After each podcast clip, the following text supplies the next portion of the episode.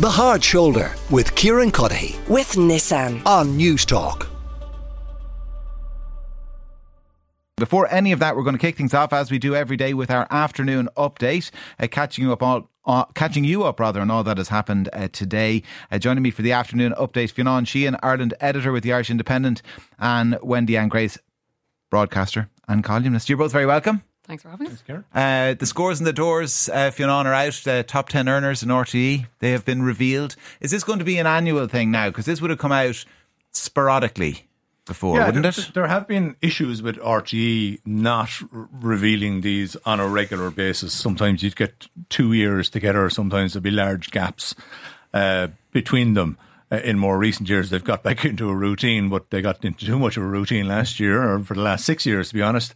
And they didn't bother putting out the right figures at all. So, in effect, this is the first time in 6 years that RTÉ have told the truth about the top 10. And that's not a good reflection on RTÉ, we assume. So in previous years, we had incorrect figures given for the number one name on the list, and that was Ryan Tubridy. This time around, we know we assume it is the correct figure as he is topping the table. It actually refers as well as not quite correct to say the top 10 pay is the top 10 earnings. So it's what they earned during that year as opposed to what they were paid. Mr. Tubridy famously put in a double invoice in 2022 for 150 grand all told for 275 grand payments from RTÉ when Renault pulled out of a side deal, and this was paid through a barter account and so on and so forth. So one of those 75 grand payments is reflected here despite both of them being paid in 2022. The other one was in 2021. So it's earnings, and there's a crucial distinction there because previously RTÉ have been kind of sloppy in their language themselves. They've referred to pay, to payments, to earnings and so on and so forth. So they're doing it by the book now, we're told.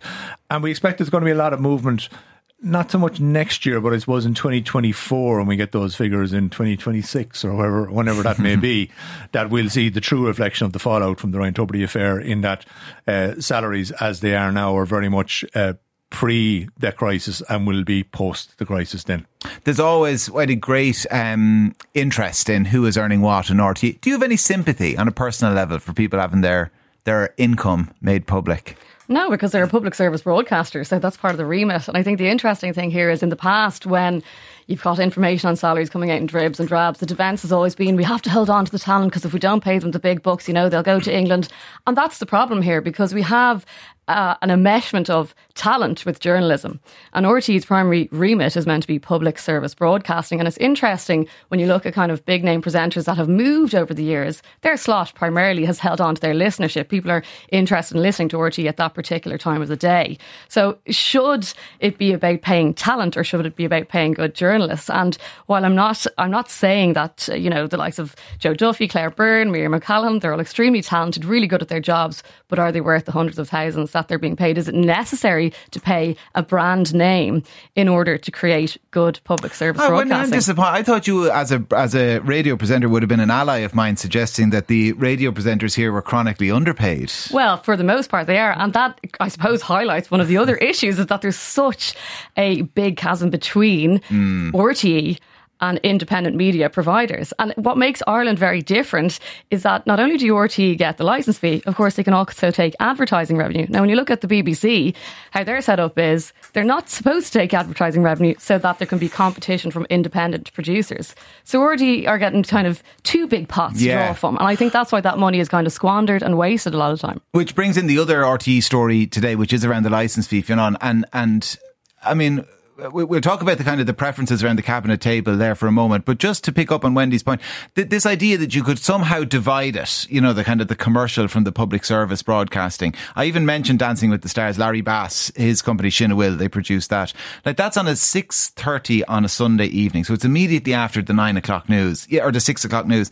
You've got one that would fall into the public service bracket, one that would fall into the commercial bracket, one immediately after the other. They seamlessly kind to go from one into the other, both punctuated by ads, selling commercial products to anybody who happens to be watching. It strikes me as not necessarily that straightforward, is it, to separate them? Yeah, and you also unless you just create a public service channel. Yeah, unless you do just literally go down that route, something like NPR in the United States, which is just aimed at giving you kind of high quality broadcasting, as opposed to something that you could regard as, you know, populist or just putting it out there as entertainment.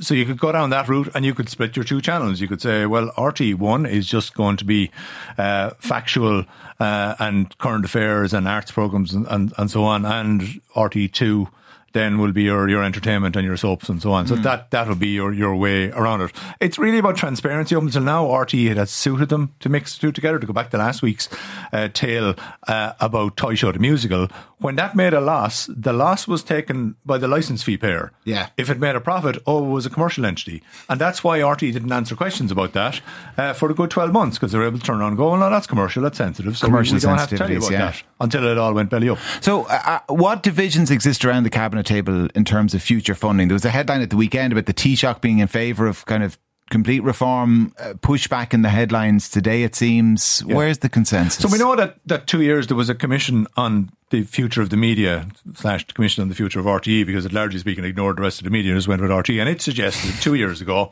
get rid of the TV licence, and the Department of Finance dismissed it outright. So what on earth are you talking about? There's 160 million quid there. There's no way we're giving that up. Let the revenue come in. It serves an important purpose. Now, in the wake of the payment scandal within RTÉ, the TV licence is being undermined on a daily basis by people not paying it, and there is a big funding gap within RTÉ, we're told. So the Minister for the Media, Catherine Martin, is saying, yeah, just fund it directly out of the Exchequer pot. Micheál Martin and Michael McGrath, the Finance Minister, and to a degree, Pascal Dunne, who's the public expenditure, seem to be varying towards, no, well, look, let the reformer maybe top it up, but we're not doing away with it. But now the Taoiseach, Leo Varadkar, is basically seems to be indicating he's gone down the route of let's just get rid of it, dress it up as something like a cost of living ease for people, to get rid of that and just pay for it directly out of the Exchequer, given that we've got so much money knocking around at this point. Wendy, have you a preference as to how you'd like to pay your TV licence or fund public service broadcasting? Well, I see, I'm not sure either of those things will actually lead to the necessary reform, because it's still ultimately leading to, you know, the public purse funding a core part of RTÉ, and I don't think there's been enough kind of talk about root and branch reform. I think if you talk to anybody who's worked in any other organisation other than RTÉ, they probably tell you the experience that they got in other places, you know, for the job that they did as one person, there might be three people doing that job in particular areas of RTÉ. And that, I think, it just shows you the big difference between when there's something that is a private enterprise versus something that's publicly funded. And that goes back to the kind of wasting of money, taking it totally for granted. And that's when you end up having money being spent on musicals and musical flops and flip-flops as well.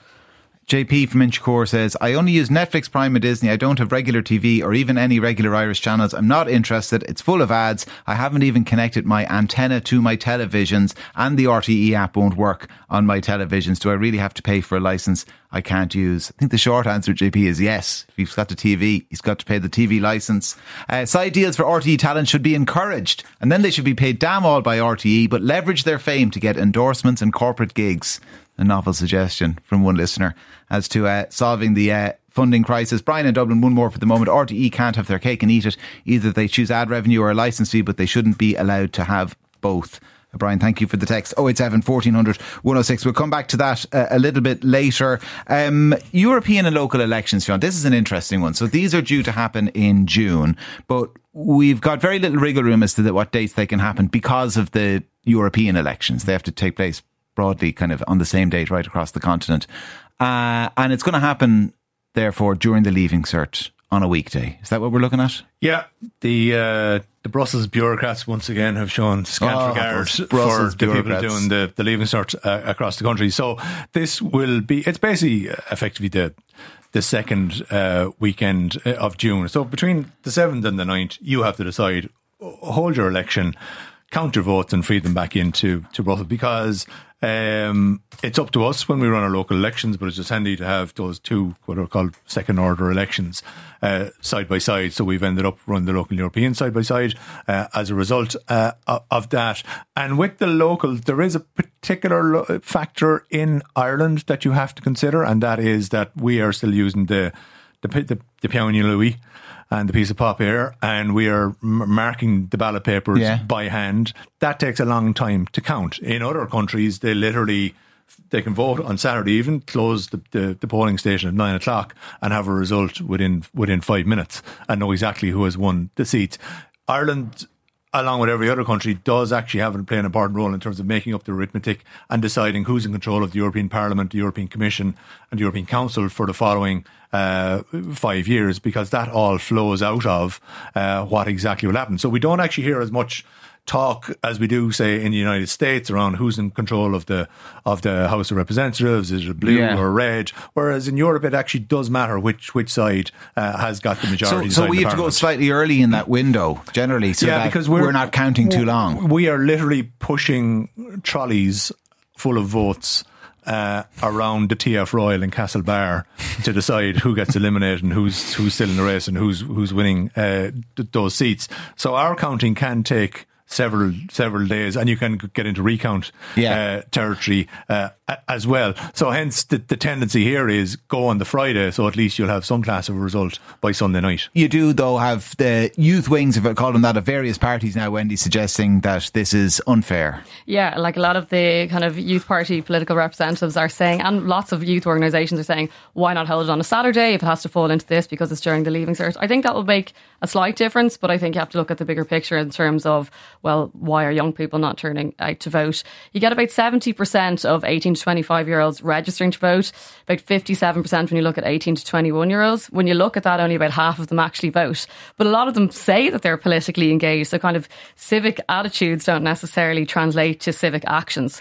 But I'm not sure, is there an appetite from the government to encourage that, things like voter registration? Because when you look at young people's attitudes to who they're going to vote for, it's more kind of left-leaning independent candidates. So is there enough of an appetite to actually encourage the registration process?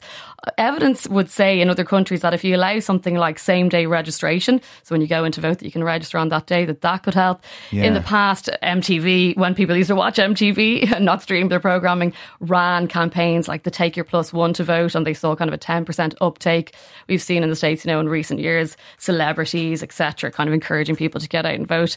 I think it's a kind of multifaceted approach to try and encourage political engagement. It strikes me, though, the argument in favour of the Saturday vote, it's weakened somewhat in June. Like at other times of the year, it's often focused around college students. The college students have to get back from their dorms, their digs or wherever they are up the country, and they have to get home or from the city back down the country to vote. They've all finished. There's no one still in college in June. They're all off, aren't they?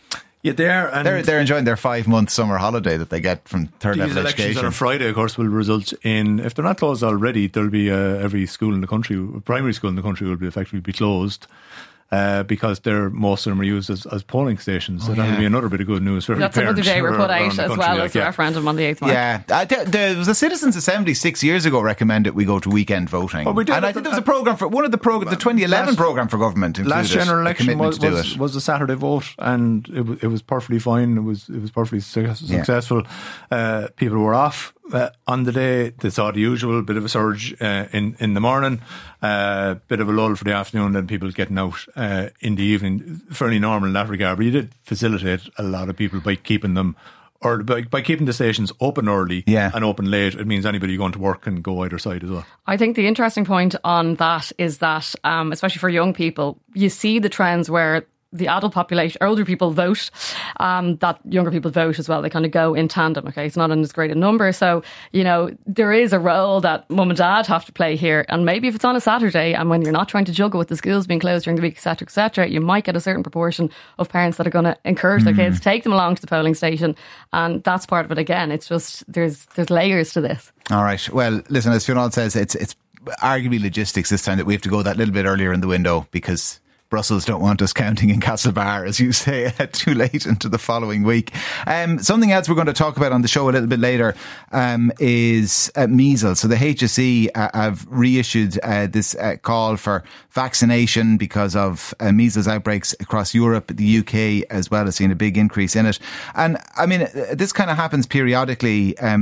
Wendy, there's kind of seems to be two issues at play. The MMR vaccine has kind of been caught up a little bit in kind of a post-COVID anti-vax sentiment. It's partly it. And Ilona Duffy, the GP in Monaghan, we often talk to her on this show and other shows talk to her here as well and other stations, suggested that it's also the influx of kind of what would we call them, migrants into this country, that they're not necessarily coming from jurisdictions that are vaccinating children either. So you've got kind of both of those things coming together. Yes, yeah, so there's a huge education piece that needs to happen. I think we're about 87% at the moment, and you need to be at 95% vaccination rate in order to be protected according to the World Health Organization. But I would say we don't have accurate data on it yet as to why there's been a drop, but I would say that you get the first MMR for your child at 12 months and then the next one happens in junior infants. So that's kind of a 4-year gap for most children. So you might have a certain proportion of people that 12-month vaccine was during a pandemic and it just didn't happen. I remember getting a call from the doctor saying that we'd missed a vaccine. We actually hadn't. It was a clerical error, but I was kind of going, did I? Didn't I? I would be really surprised. So I think some people might fall into that category. Then if your child misses that day of school, I don't think there's enough done to kind of encourage you, remind you. At the end of the day, then you have to go back to your GP to get the vaccine. If you miss it on the day that's in school, that's taking time off work, all those sorts of things. I think it's probably because it's a vaccine that's been around for so long, maybe it's taken for granted that there's enough information on the impacts of your child not being vaccinated for it. So there's probably an education piece that needs to be done there. It's a very serious condition, measles, to pick it up, John. Like that's why they, again... Some people maybe in their minds they think of it of just as a slightly more serious version of chickenpox. I mean, it can be deadly. Yeah, it's the knock-on effects that can cause. You can end up contracting other viruses as a result of that, and that's where you land in trouble. Most people will obviously will recover and are difficult. It does go back to, do you remember the talk of herd immunity back in the good old days of COVID-19? Yeah, if I'm not bringing back too much, that's kind of the territory that we're in here. That we're underneath that threshold of having enough people vaccinated such that it doesn't manage to get a hold within society. So what we're watching playing out in the UK. At the moment, we are getting a good solid warning here. It's coming, it's on the way, and you know, you're being kind of given time to prepare for it. Inevitably, Wendy, what'll happen is if the number of people vaccinated doesn't tick upwards, or worse still, not only does it plateau, but it actually goes downwards, people will start to call for mandatory MMR vaccines, and they will impose them by suggesting you can't access the public school system, for example.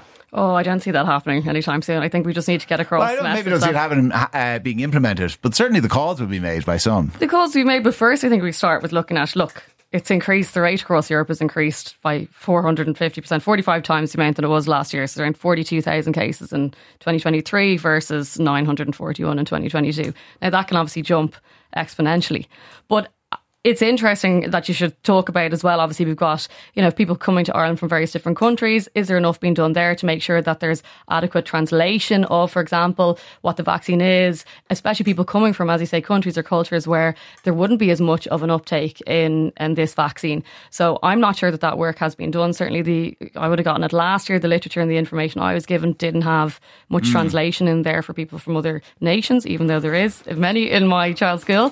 So I think there's a body of work to be done there. But look, anything like this, you're always going to get kind of fringe elements kind of hopping on the bandwagon and getting hysterical about it. Mac in Cavan says, why use schools at all for elections? Run them in community centres or run them on a Saturday. Probably get a higher turnout on a Saturday poll too. And somebody else says, wouldn't it be great if we invested in some electronic voting machines?